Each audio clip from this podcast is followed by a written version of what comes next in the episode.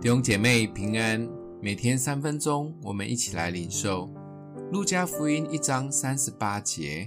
玛利亚说：“我是主的使女，情愿照你的话成就在我身上。”天使就离开她去了。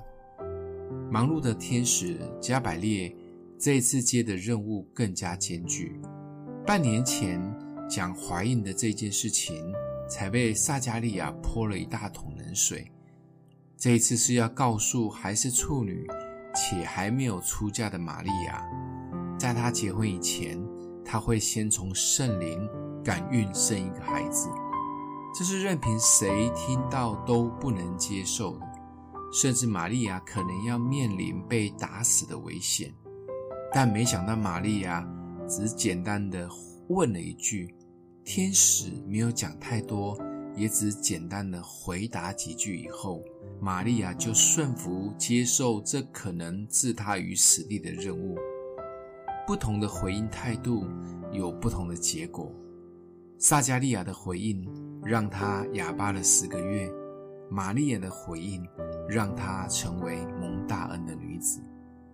当神感动我们去做每某一件事情的时候，如何回应的态度是关键。玛利亚听到这个任务时，其实心中充满了惊恐，甚至不知道接下来会发生什么事情。